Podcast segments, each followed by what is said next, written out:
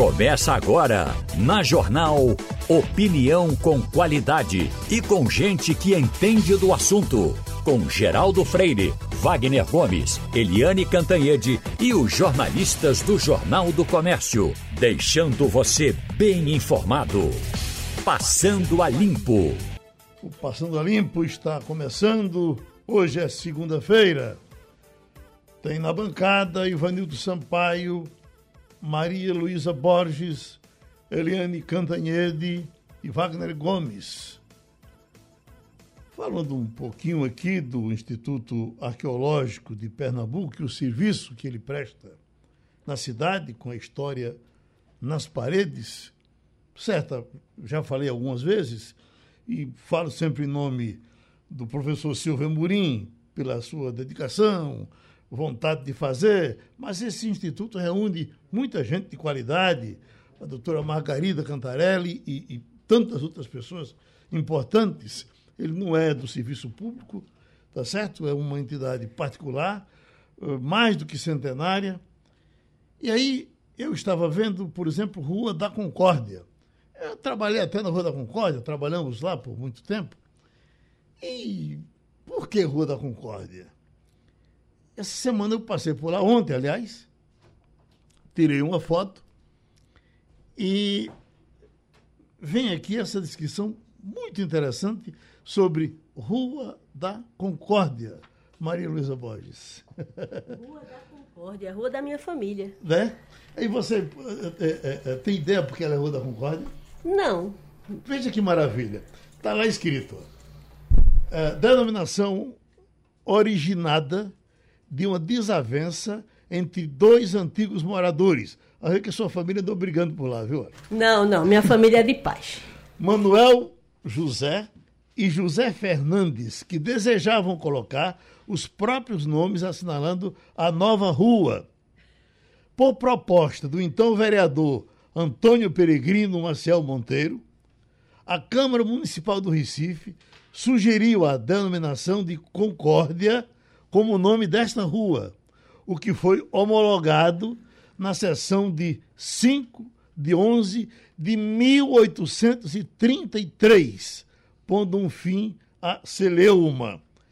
Essa história foi contada por Leonardo Dantas, historiador uh, competente, conhecido e famoso da cidade, e aí está a razão de Rua da Concórdia. Mais de um Nasceu século depois, né? mais de um século depois, a minha mãe nasceria ali. Uhum. Porque naquela época se nascia em casa, né? Você lembra, né? A parteira aí em casa, você nascia em casa.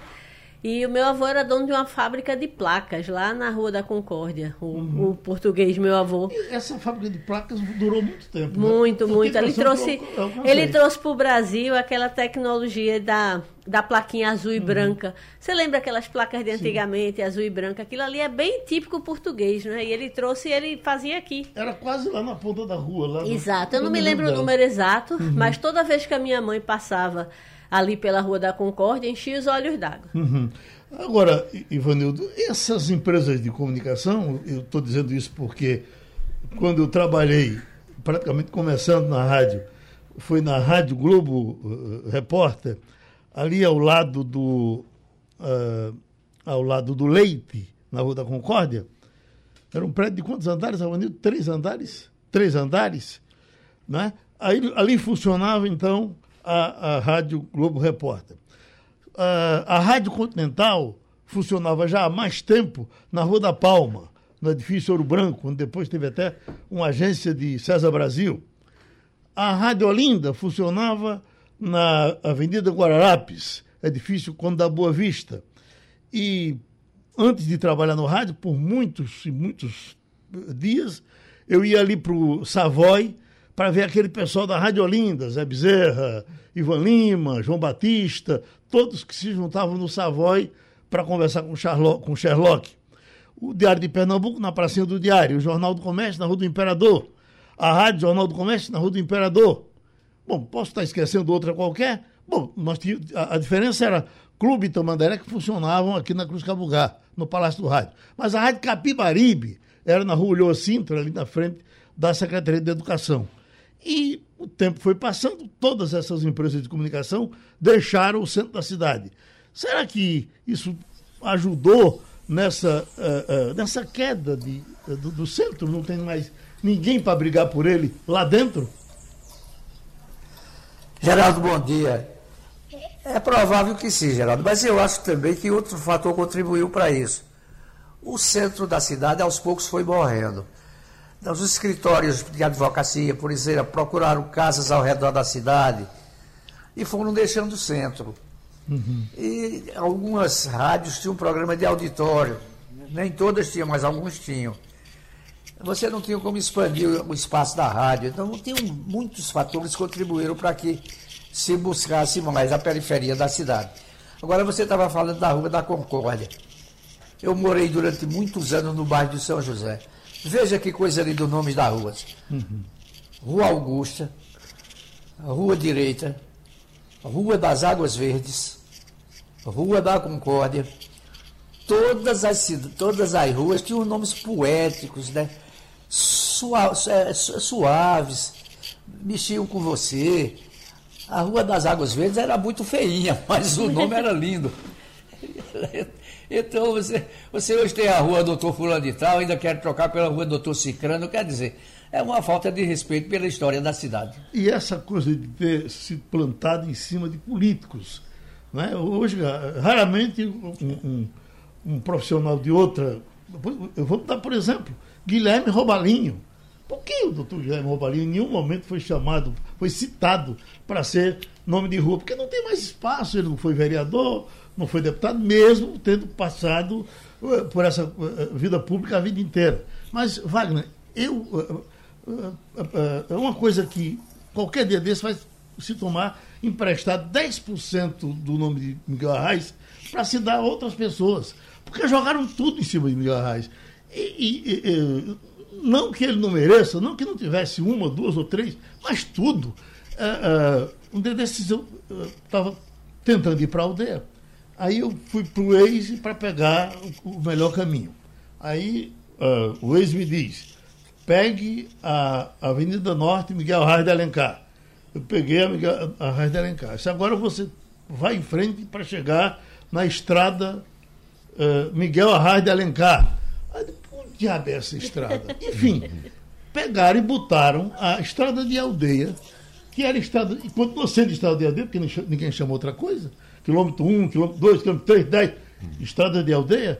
E a Avenida já... Norte também é Miguel Arraes. É, aí já tinham passado ela para Torquato de Castro. Esse nome também não pegou. Aí, finalmente, não vamos botar Miguel Arraes de Alencar para ver se pega. Está lá, o Waze diz, você está entrando na estrada Miguel Arraes de Alencar. É tudo, rapaz.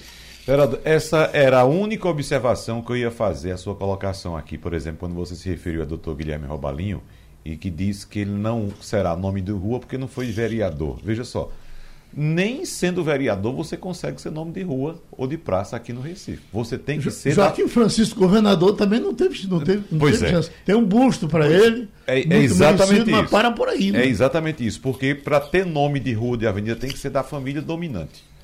Pronto.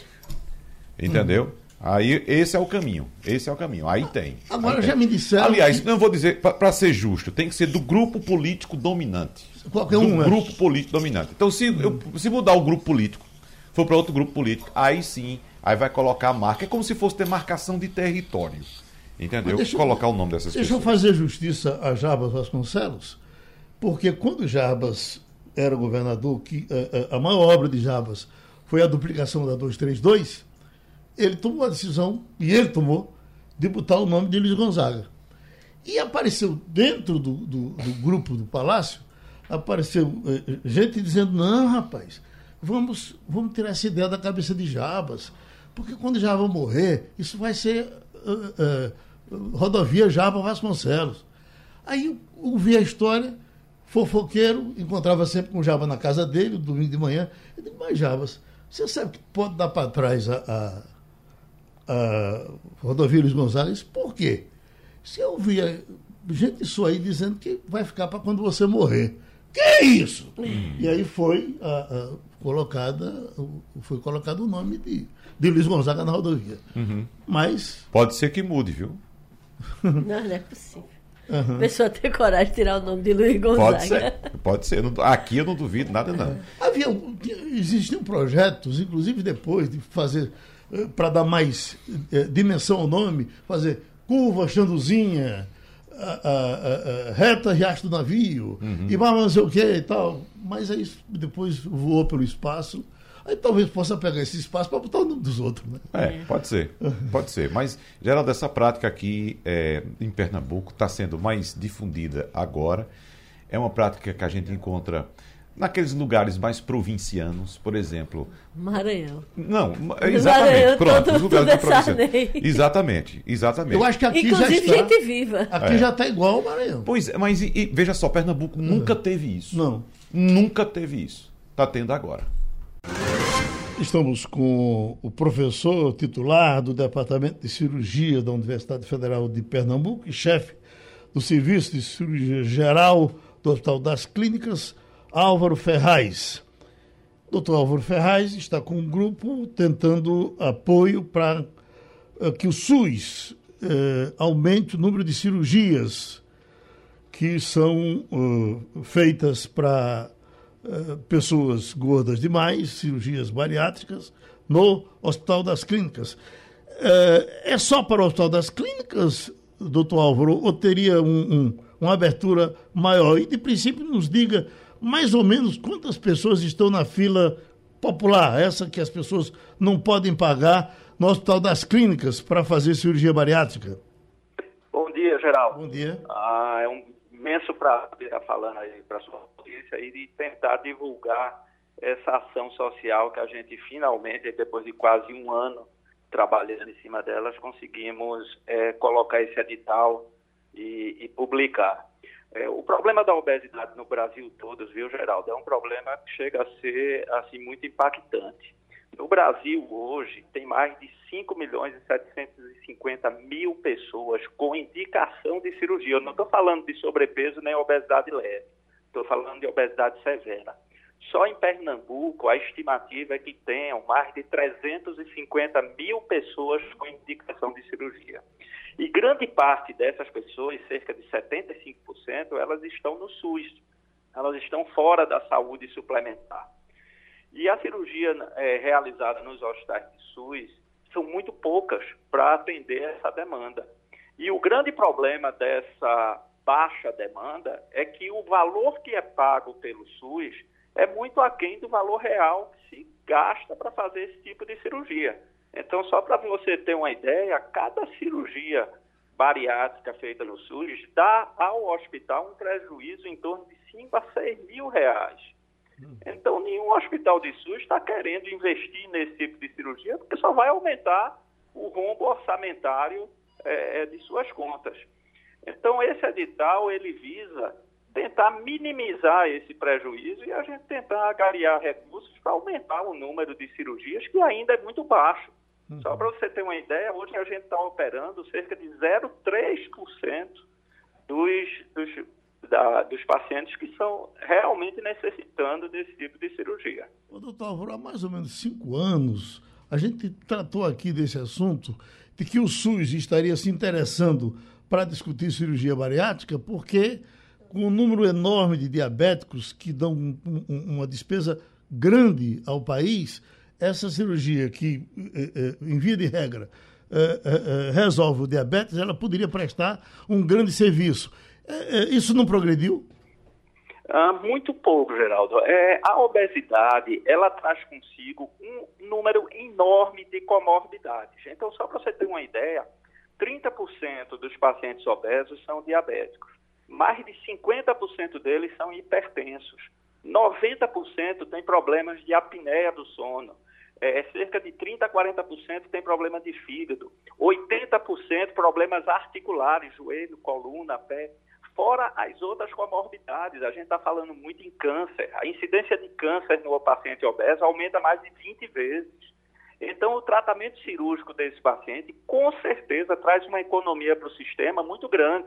Só que é uma economia ao longo do tempo. E, e o que a gente vê hoje é que é, se necessita de resultados imediatos. E isso, quem, quem trabalha com política pública tem que olhar para frente. Uhum. A, a cirurgia bariátrica, ela se paga no, no seu final exatamente por conta da resolução desses problemas todos.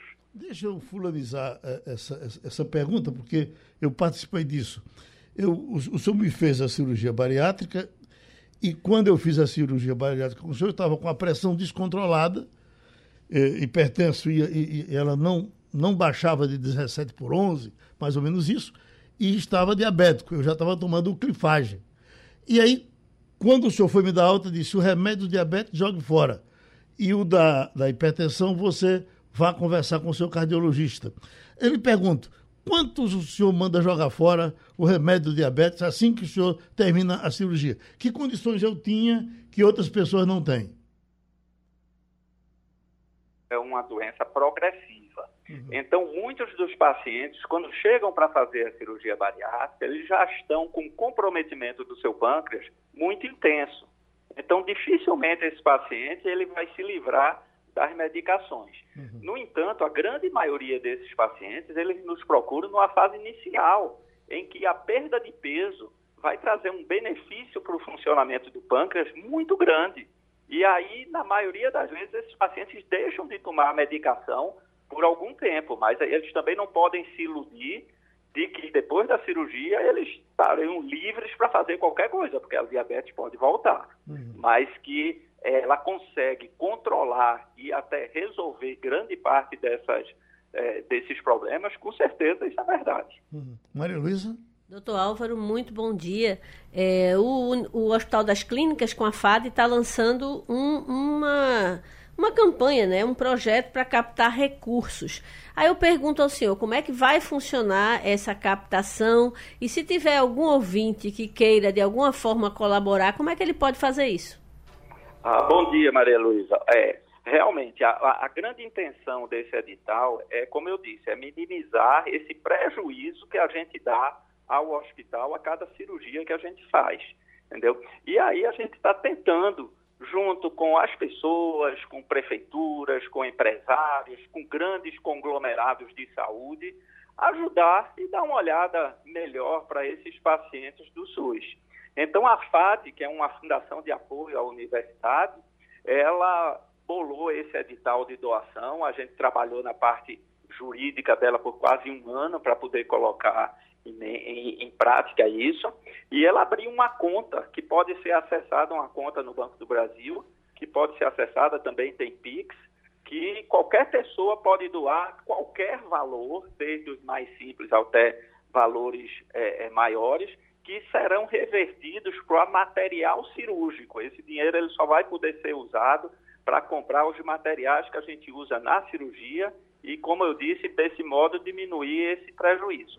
A ideia inicial é que a gente comece pelo Hospital das Clínicas, depois expanda isso para os outros hospitais SUS do Estado e tentar colocar essa ideia também para outros hospitais de outros estados. O grande objetivo dessa ação é que a gente aumente o número de cirurgias é, realizadas pelo SUS, porque é um número muito pequeno ainda no Brasil todo.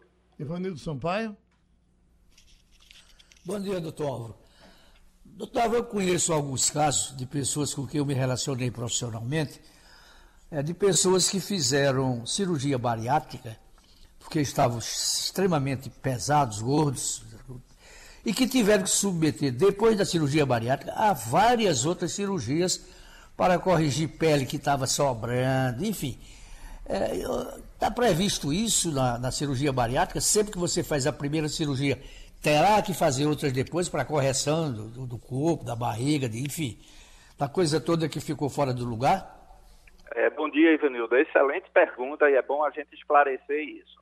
É, realmente, o paciente que faz uma cirurgia bariátrica, ele está realmente muito pesado. Então, são pacientes que perdem quarenta, cinquenta quilos.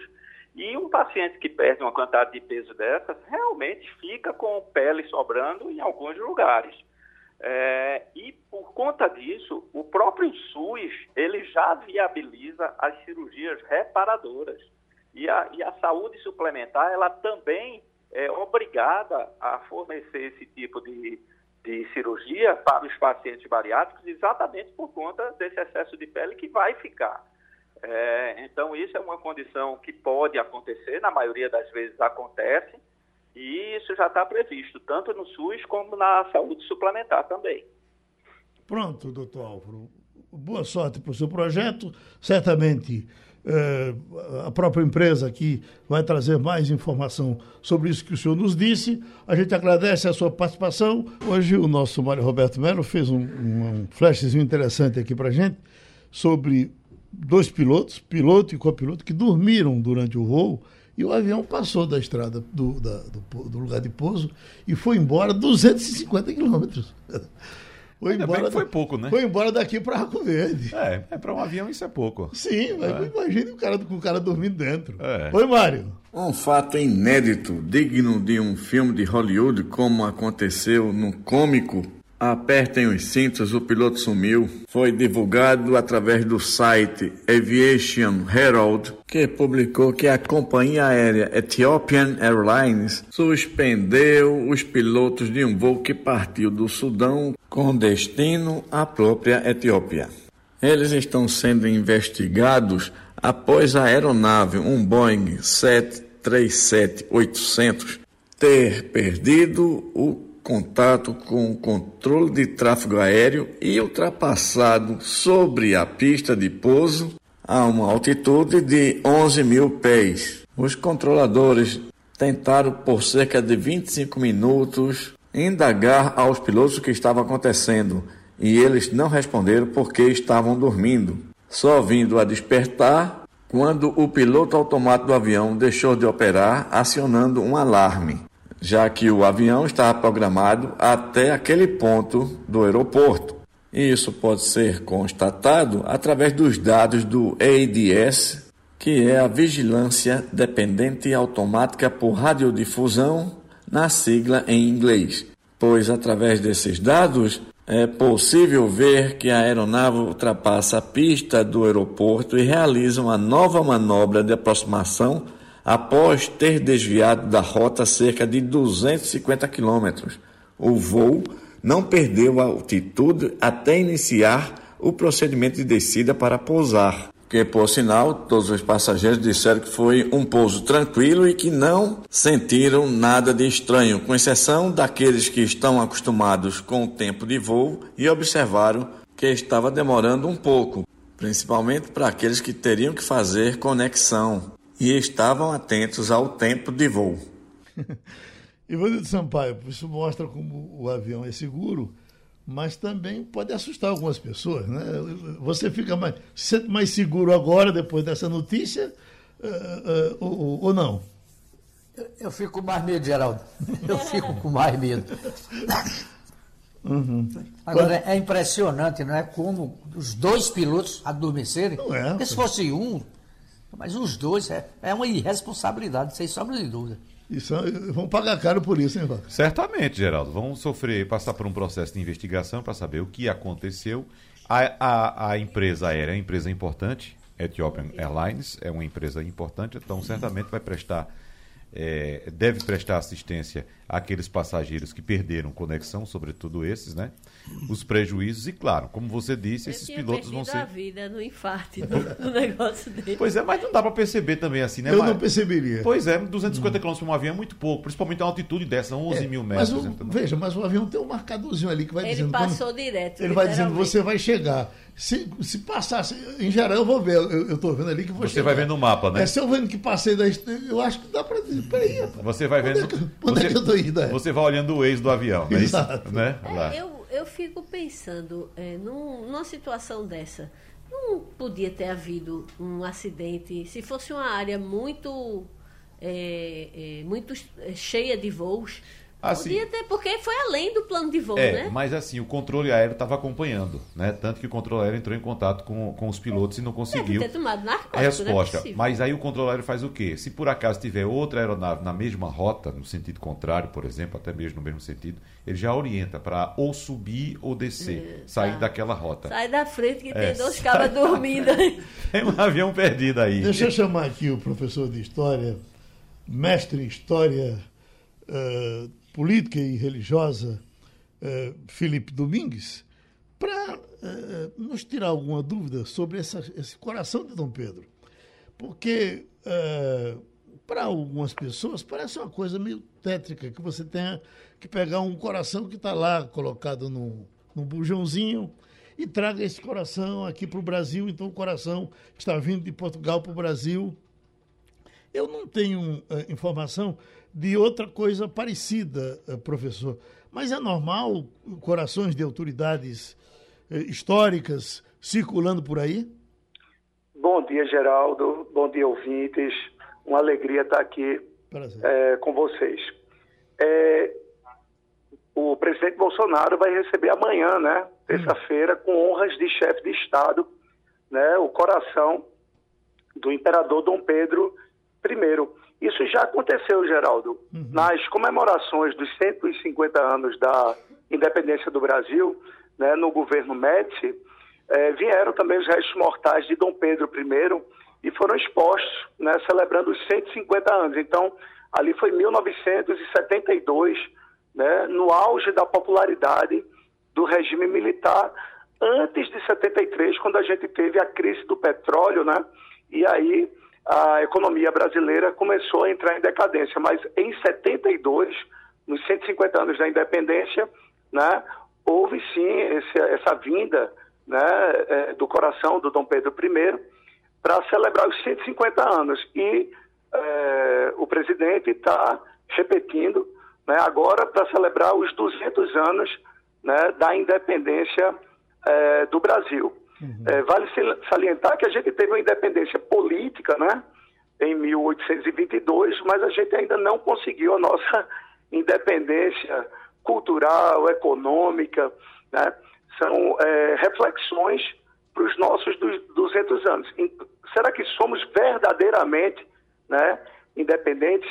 Isso rachou muito. Vou é, colocar o que aconteceu, né, há cinquenta anos, em setenta e dois. Veja que a gente tem um inconsciente, né, individual, mas também existe um inconsciente coletivo. Uhum. No Rio de Janeiro foi um sucesso a exposição, né, do coração do Dom Pedro I, né? Em Salvador foi um sucesso, em São Paulo foi um sucesso, né? A independência foi nas margens do Rio Ipiranga, em São Paulo. Aqui em Pernambuco foi um fracasso, né? A população em Pernambuco não, não, não aderiu. Por quê? Porque existe um inconsciente coletivo. Dom Pedro I não foi bacana com Pernambuco. Vamos lembrar que em mil oitocentos e vinte e quatro, né, Frei Caneca, pernambucano, não aceitou uma, uma constituição imposta, né? Uma constituição outorgada do Império, e eclodiu aqui a Confederação do Equador, quando Pernambuco, pela segunda vez, tentou se separar do Brasil. Uhum. Então, em mil oitocentos e dezessete, a Revolução, que inclusive é nossa data cívica máxima, né, feriado, né, da Carta Magna, em mil oitocentos e dezessete nos rebelamos contra Dom João. E em mil oitocentos e vinte e quatro, contra Dom Pedro I. Então, os pernambucanos não têm muito, muito carinho por Dom Pedro I, não, porque ele foi, né, extremamente duro. Nós perdemos a comarca do São Francisco em vinte e quatro e a comarca de Alagoas em mil oitocentos e dezessete. Toda aquela região ali, né, de Paulo Afonso, né, da margem, né, é, meridional do, do São Francisco, nós perdemos, né, em mil oitocentos e vinte e quatro, quando tentamos pela segunda vez nos separar. E depois, em quarenta e oito, tentamos pela terceira vez com a Praeira, aí já, né, enfrentando Dom Pedro segundo. Hum. Oi, Ivanildo.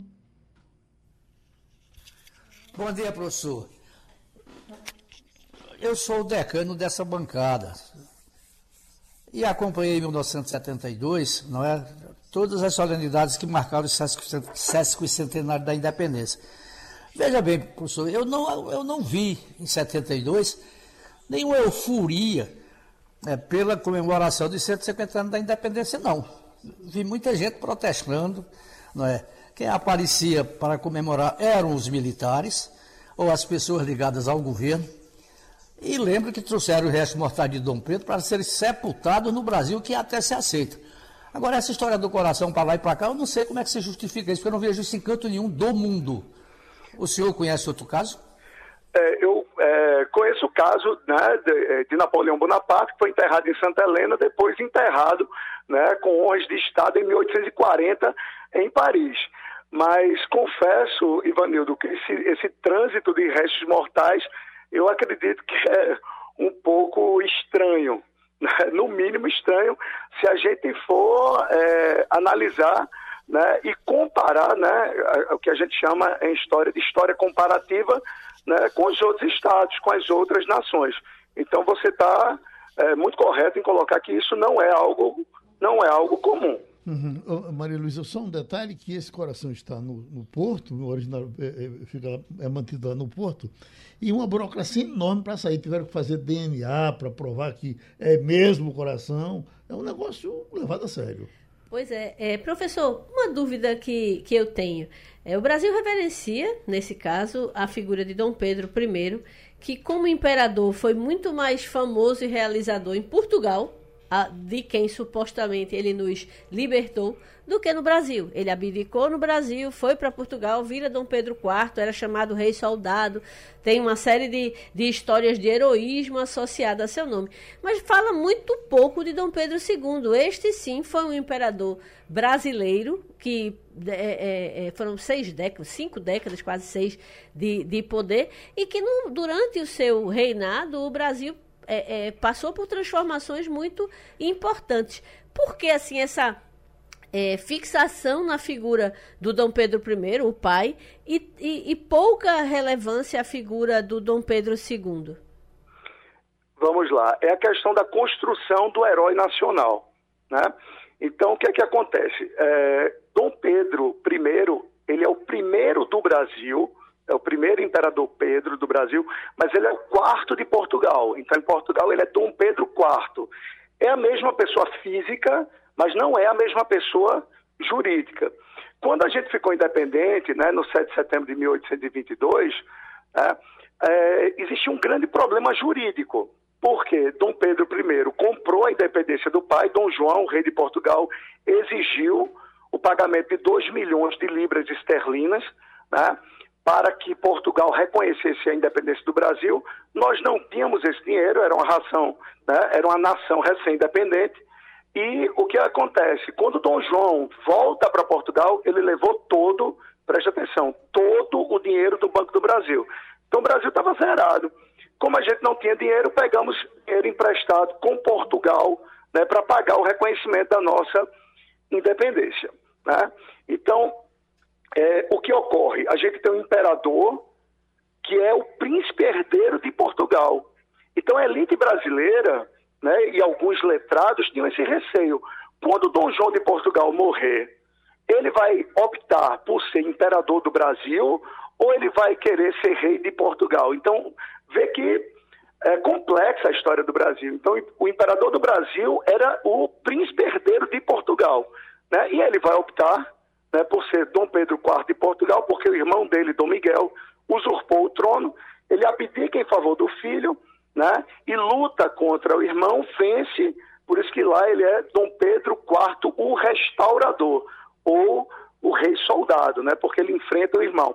Então ele é muito mais venerado em Portugal do que no Brasil. Por quê? Né? É, porque aqui ele preferiu, né, ser Dom Pedro quarto de Portugal do que o do Brasil, e ainda é, é, soltou uma gracinha quando foi embora, disse: eu prefiro ser o quarto de Portugal do que o primeiro do Brasil. Mas quando é, é, é proclamada a República, quem era o imperador? O filho dele, Dom Pedro segundo. Então, os militares, né, a gente sabe que a proclamação da República no quinze de novembro foi um golpe militar, né, que derruba Dom Pedro segundo, né, que governou por quase cinco décadas, né, é, o Brasil peitou a Inglaterra com a questão Christie, né, quando soldados ingleses foram presos, né, houve até o rompimento das relações com a Inglaterra, que era a maior potência do mundo na época. Essa querela com a Inglaterra vai ser julgada no Tribunal de Haia, na Holanda, né, e o rei da Bélgica, Leopoldo segundo, deu grande causa para o Brasil. Então não é fácil Dom Pedro segundo, né, enfrentar a poderosa Rainha Vitória, né, da, era, da era vitoriana. Mas uma república recém-fundada, né, que tinha derrubado Dom Pedro segundo, não iria enaltecer. Mas lembre-se que foram militares, né, os nossos primeiros dois presidentes, né, Deodoro da Fonseca, né, primeiro, e Floriano Peixoto, ambos de Alagoas, né, por isso que a, a, o estado de Alagoas é conhecido como a terra dos marechais, que são os dois primeiros presidentes. Na construção dessa república, onde os militares eram muito, né, muito fortes, enaltecer a figura de Dom Pedro, que era Dom Pedro I, que era conhecido, né, como um soldado. Vai haver uma construção, né, de um herói nacional. É por isso que Dom Pedro segundo fica meio escanteado, né, e Dom Pedro I é enaltecido como, né, o herói da independência, o herói que preferiu, né, Portugal do que o Brasil. Pronto, a gente agradece ao professor Filipe Domingues, mestre em História Política e das Religiões, que falou aqui no Passando a Limpo. Eliane, esse é um assunto que não pode deixar de ser tocado, por, até para quem tem má vontade com a, com a Globo. Eu até estava pensando que essa entrevista era para outra, para outro dia, mas ela é para hoje. Bolsonaro pra, falando quarenta minutos no Jornal Nacional, quer dizer... E, e depois os outros eram chamados, mas uh, por que Bolsonaro foi o, o primeiro? É, é sorteio, é, Eliane? Oi, bom dia, Geraldo, colegas, ouvintes. Sim, esse foi um sorteio, né? As, as uh, candidaturas, as campanhas foram chamadas para discutir as, o formato, o tempo, etcétera. E a ordem das entrevistas foi por sorteio. E hoje lá se vai o presidente Jair Bolsonaro. quarenta minutos é bastante tempo, né? A relação do Bolsonaro com, com a mídia em geral, né? Que ele chama de... Como é que é que ele chama? Mídia, a, a velha mídia, alguma coisa assim. É uma relação muito tensa, principalmente quando são...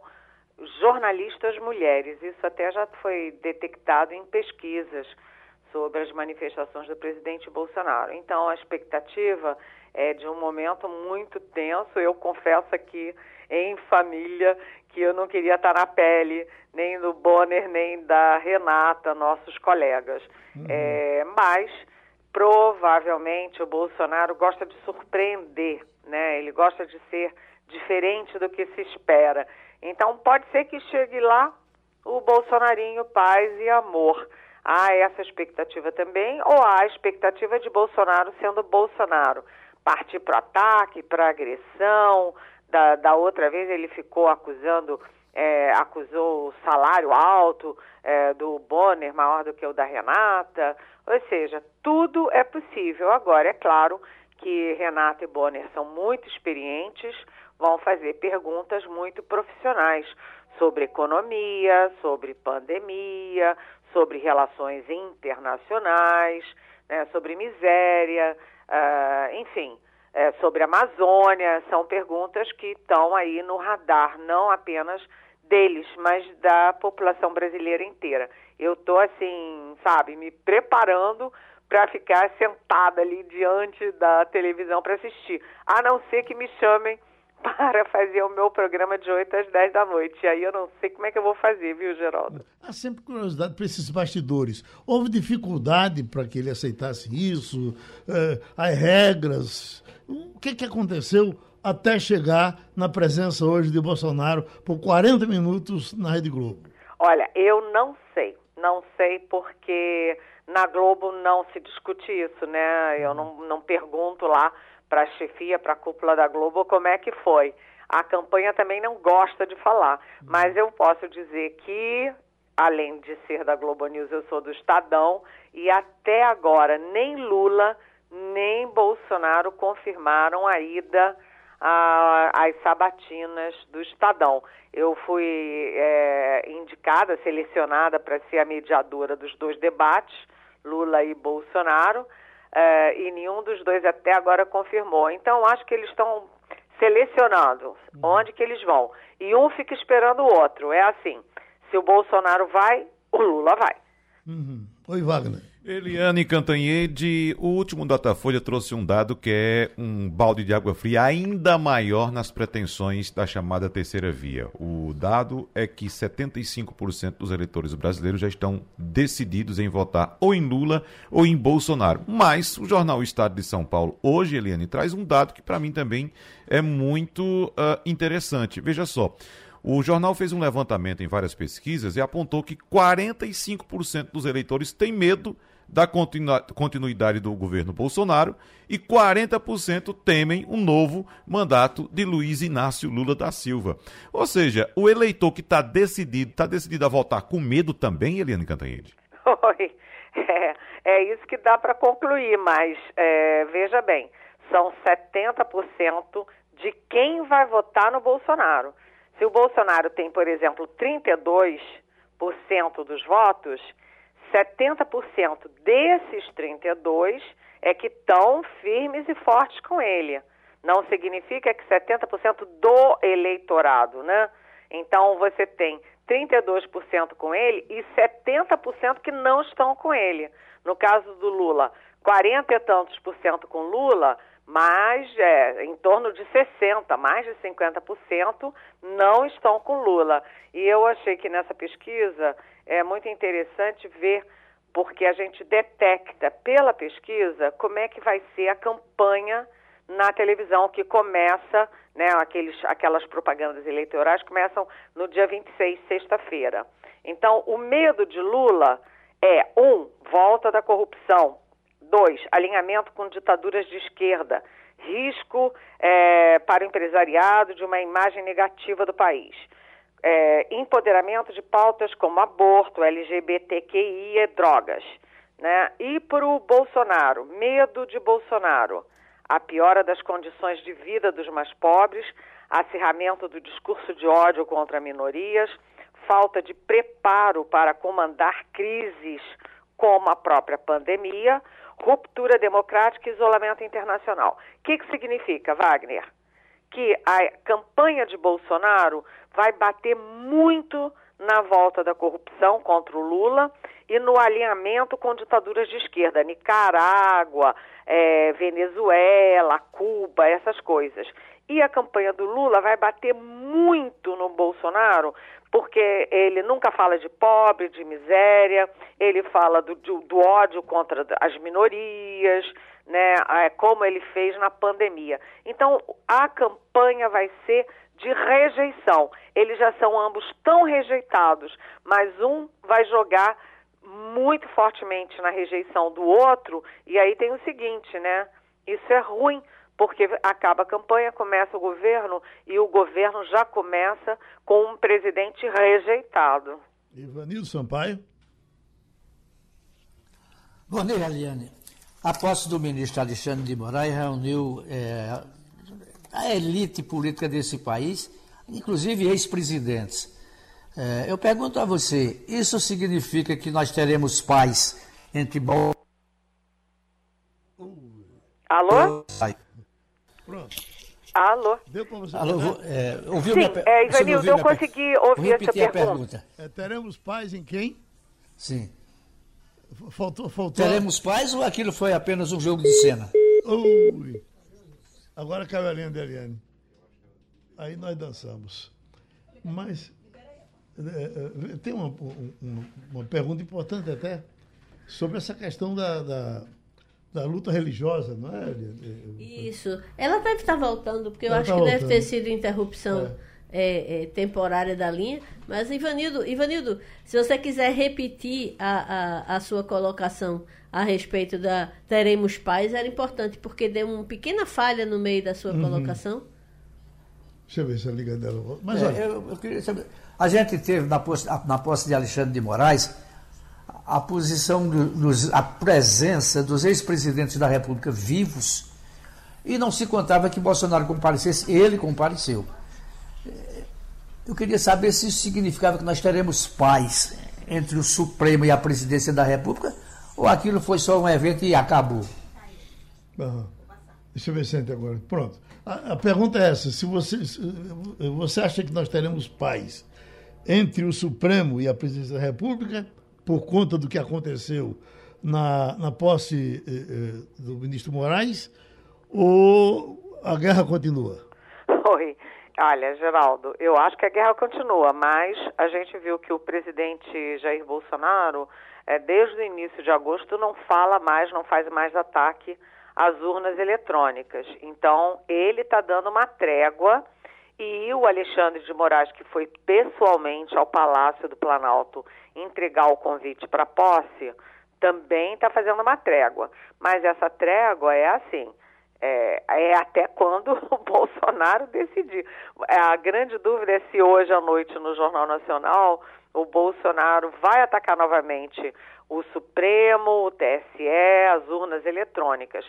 A, a fala dele de hoje à noite é que vai definir se há ou não trégua. Agora, a posse foi engraçada, porque todo mundo aplaudiu de pé o Alexandre de Moraes defendendo democracia e instituições, e os únicos que não aplaudiram foram é, Bolsonaro, os filhos, a mulher e os ministros. Os ministros estavam lá sentadinhos e não se mexeram para aplaudir o novo presidente do T S E. Uhum. Pronto. Maria Luísa Borges. É, Eliane, muito bom dia. Eu vi que na sua pauta tem uma pergunta sobre miséria no centro do debate.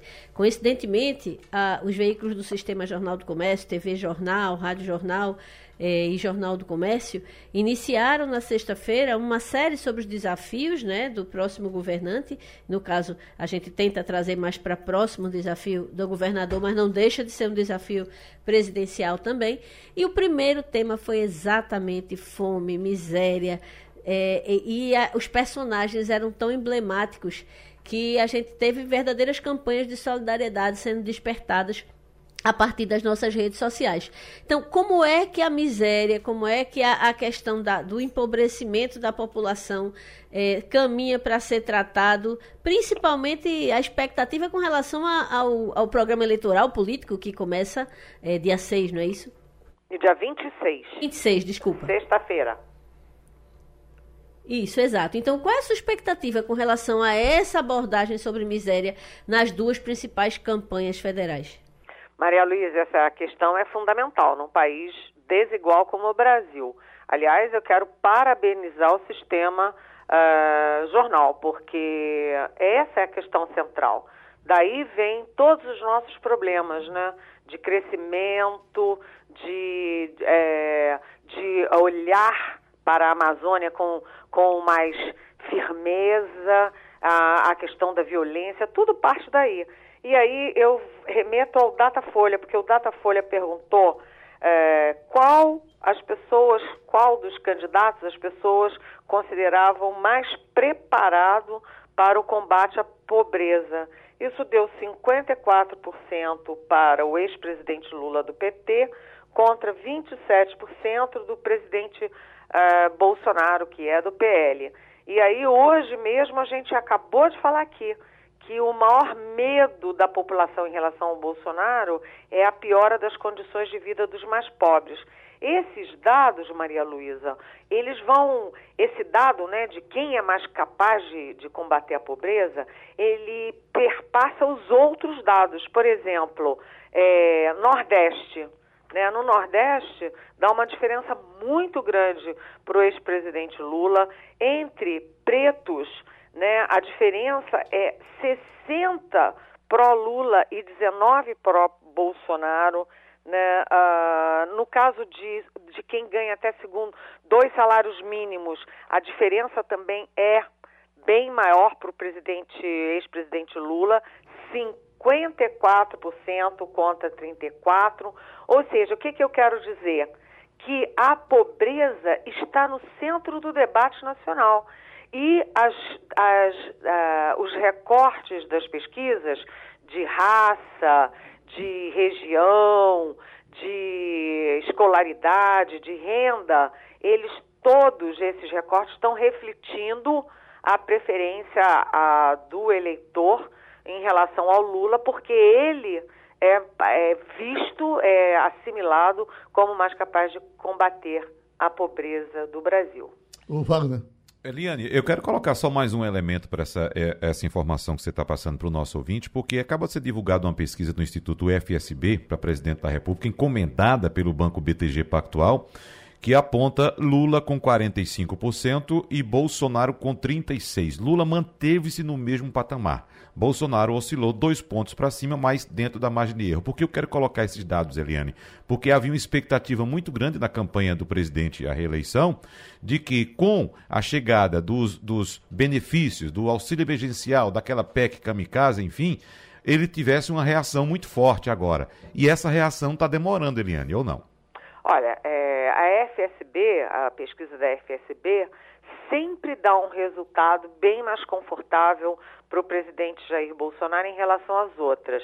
A gente está com um problema no Brasil nessa eleição. Por quê? Porque a gente está há dez anos sem o censo do I B G E. Né? Não tinha dinheiro para fazer o censo. Então, ah, o, os pesquisadores, os institutos estão navegando um pouco às cegas. Por exemplo, o Estadão descobriu que eh, tem um monte de cidade que tem mais eleitor do que população. Então, isso eh, cria dificuldades para eles fazerem a, a simulação De, de eleitorado de cada área, de cada reduto que está sendo pesquisado. Mas o fato é o seguinte, é, o presidente Bolsonaro vem crescendo, vem crescendo devagarzinho, devagarzinho, devagarzinho. A grande pergunta é, nesse ritmo, ele não consegue ultrapassar o presidente Lula, né, o ex-presidente Lula. Ele tem que crescer, como ele está crescendo, mas num ritmo muito mais rápido. E ele está esgotando os instrumentos, o arsenal dele para crescer. Já o Lula se mantém estável. O tempo inteiro, ele atravessou a campanha inteira estável, mas se o Bolsonaro continuar crescendo, é, em algum momento o Lula vai ter que é, trocar a estabilidade por mais crescimento nas pesquisas. Ele não está conseguindo crescer e o Bolsonaro não está conseguindo crescer no uh, ritmo necessário para se tornar competitivo contra o Lula. Então, essa reta final da campanha vai ser muito decisiva e a gente está vendo que o Lula está perdendo as condições de ganhar em primeiro turno. Ele ainda ganha, segundo as pesquisas, ele ainda tem mais de cinquenta por cento dos votos válidos, mas ele tinha cinquenta e quatro por cento em maio, caiu para cinquenta e três por cento, para cinquenta e dois por cento e agora, em agosto, cinquenta e um por cento. Se ele cai mais um ponto, ele perde as chances de ganhar em primeiro turno. É, tudo acho que vai depender muito a partir de agora, não apenas mais só da internet, mas também da campanha no rádio e na televisão. Pronto, a gente ouviu Eliane Cantanhede mais uma vez aqui no Passando a Limpo. Terminou. A Rádio Jornal apresentou opinião com qualidade e com gente que entende do assunto. Passando a Limpo.